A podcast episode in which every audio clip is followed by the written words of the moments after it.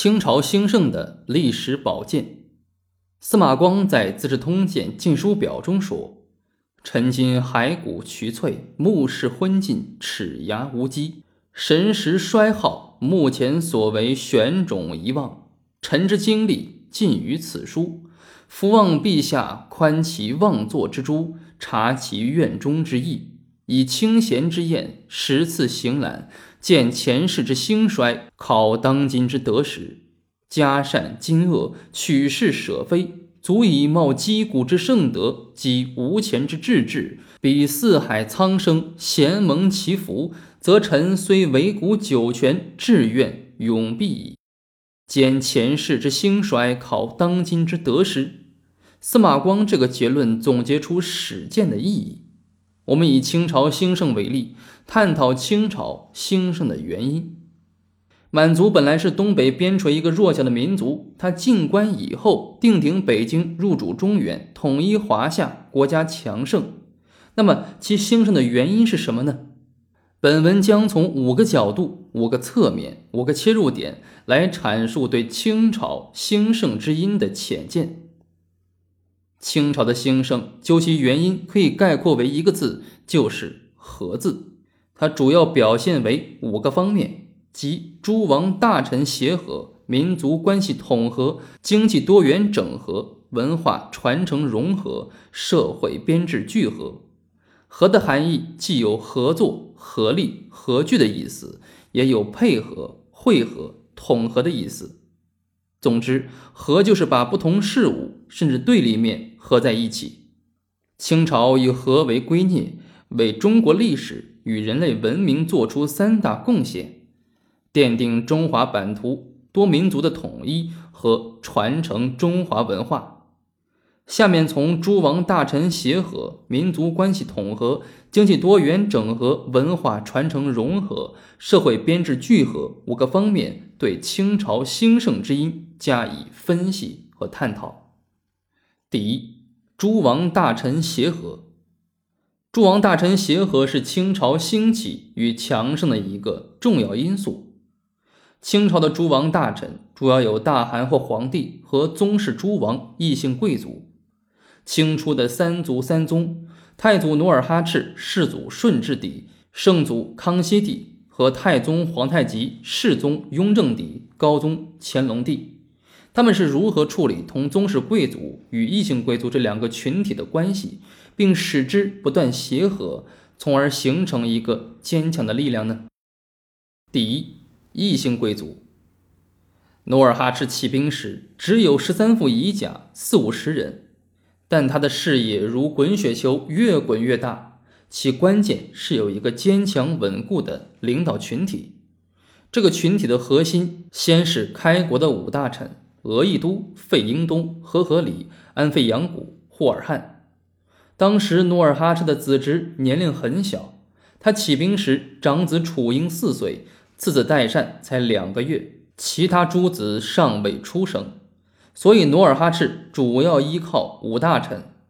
五大臣中，四人同他的年龄相近：安费扬古和他同岁，和合里比他小三岁，额亦都比他小四岁，费英东比他小六岁。关于额亦都，在《清史稿·额亦都传》中是这样描述额亦都英勇作战的：额亦都带兵攻打巴尔达城，到达浑河时，遇到河流涨水。于是，额亦都命令士兵利用绳索渡河，而后又借助夜色的掩护，带领几个勇士身先士卒。城上士兵加以阻击，射下的箭贯穿了他的大腿。但他登上城之后，挥刀砍断腿部的箭矢，战斗力更加猛烈，在身创五十余处的情况之下，攻下城池。《清史稿》还记载了他爱护士卒。每次攻克敌人受赏赐时，额亦都都会立刻赏给他手下立功的将士，不会装入自己的腰包。努尔哈赤非常欣赏他，把自己的妹妹嫁给额亦都为妻，后来又将自己的女儿和硕公主木库什下嫁给了额亦都。还有一件额亦都爱国而忘私的事情：额亦都的次子妲己自幼勇武，深受努尔哈赤喜爱。但是妲己恃宠而骄，无礼于诸皇子，额亦都非常担忧。后来，额亦都将儿子们聚集在一起，命人捆绑妲己，抽出刀来，对儿子们说：“天下怎么会有父亲杀死儿子？只是这个儿子傲慢无礼。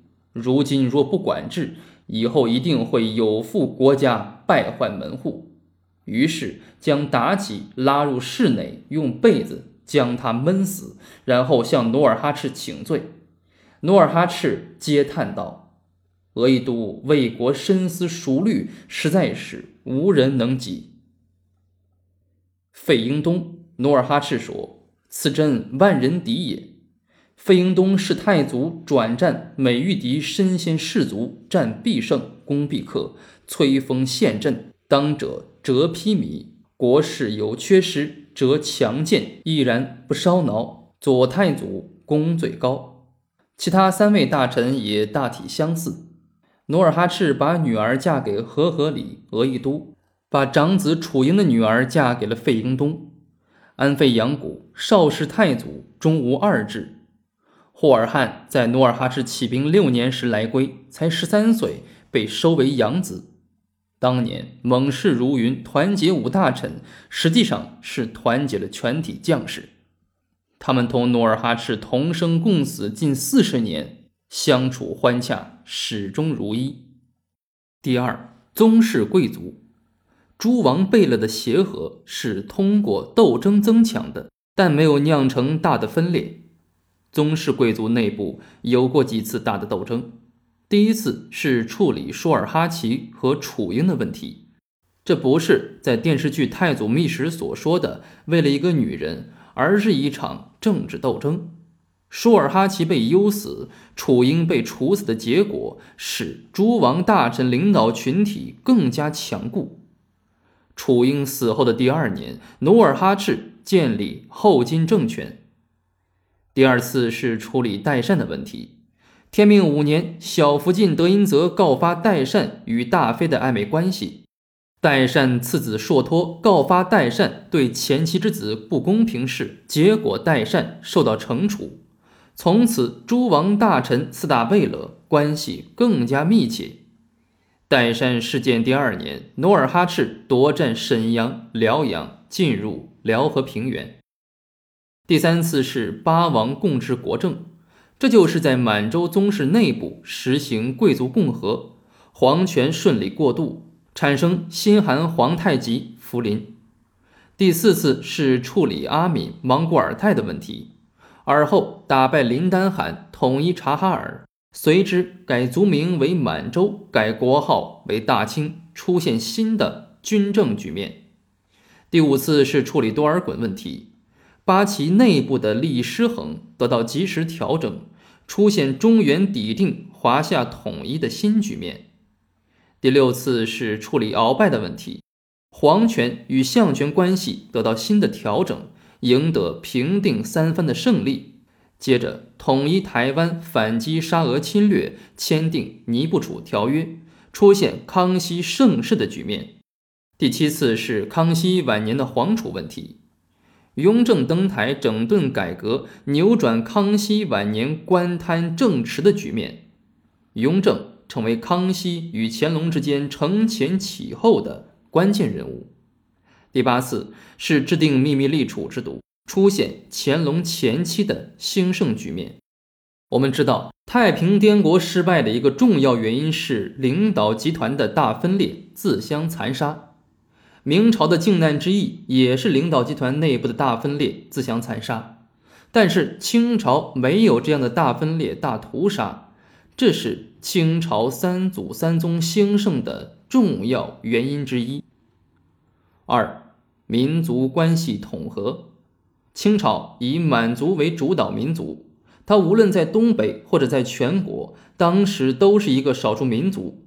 满洲要在东北地区，在华夏中原占据统治地位，面临一个最大难题是民族问题。摆在清初决策者面前可供选择的对其他民族的政策有屠杀、分治、统合。屠杀是错误的民族政策。金代女真对蒙古屠杀政策失败是一个沉痛的教训，分治也是错误的民族政策。明朝对女真的分而治之政策失败又是一个沉痛的教训。所以，当时努尔哈赤选择民族统合政策，历史证明这是正确的政策。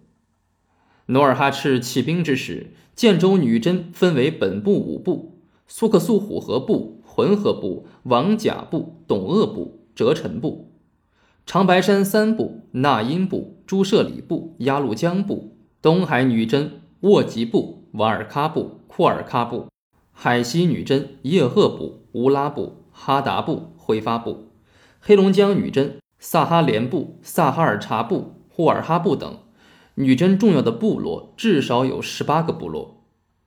尚书子材中有这样的四个字。和有以容，意思是不要互相残杀，彼此虐杀，要用大道以容之，就是要多包容，要多和和。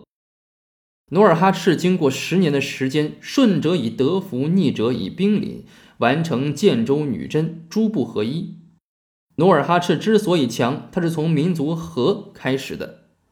清太祖努尔哈赤、清太宗皇太极所采取的基本策略是和。使建州女真和，使海西女真和，使东海女真和，使黑龙江女真和，逐渐使整个女真合一，并使漠南蒙古和，使祥顺汉人和。和则土地广，人口众，兵力强，马匹壮，财力富，国势盛，服务和敌于天下。在东北地区，满通克斯语族有满族、锡伯族、鄂伦春族、鄂温克族、赫哲族等。把他们合在一个政权之下，蒙古语族、蒙古族、达斡尔族等，把他们合在一个政权之下，汉语族、汉族以及朝鲜族等都合在清的政权下。清入关后，汉族、满族、蒙古族、藏族、维吾尔族、高山族等各民族都统合在清政权之下。乾隆朝纂修的五体清文件，汉、满、蒙。藏为五种文字合在一起，这既是文化学术界的一件盛事，也是清朝民族统合政策的一个很好的例证。明清之际，多元政权分立，南明福王弘光、唐王邵武、贵王永历、唐王隆武、鲁王政权，以及台湾先是荷兰侵占，后是郑氏政权，农民军李自成大顺政权。张献忠大西政权，北部蒙古察哈尔林丹汗，西北准噶尔汗国等，后经清初帝王的不断统合，清朝中国统一，中华金欧合一，多而统合，合而为一。清中央政权之下的各个民族共同生活在大清的疆域里，东起鄂霍次克海，西至葱岭，南达曾母暗沙，北跨外兴安岭。西北至巴尔喀什湖，正北临贝加尔湖，东北到库页岛。中国金欧一统，民族协和，国力强盛，屹立世界。清朝兴起与强盛的历史说明，民族要和不要分，和则不重，重则力大，大则强盛，盛则坚固。这是清朝三祖三宗兴盛的重要原因之二。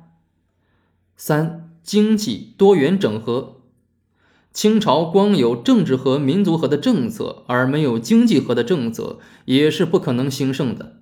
清朝在政治和民族和的同时，也进行经济和，这样才能使社稷强固。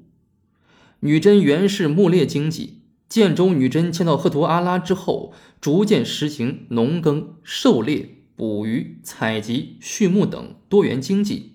进入辽河流域后，更重视手工业经济。当年蒙古实行游牧经济，到了中原以后，把大片的农田荒芜长草，游牧狩猎，对中原农耕经济造成很大的破坏。清朝则不同，他自己为多元经济，对蒙古的游牧经济、赫哲的渔猎经济、汉族的农耕经济都能接纳。满洲缺乏的手工业经济，他们也能善待学习。努尔哈赤进入辽河地域，对闲人、对工匠不仅不排斥，而且把他们看作是国家之宝。他在辽东地区开矿、冶铁、制盐、造船，特别是皇太极在沈阳制造红衣大炮，向先进学习，向他们融合。由于清入关前是多元经济，所以入关后很快能同中原经济协和，而不是排斥。这同元朝初年是不一样的。成吉思汗的蒙古和马乃伊羊皮是游牧经济。蒙古贵族进入中原后，把大片农田变成牧场。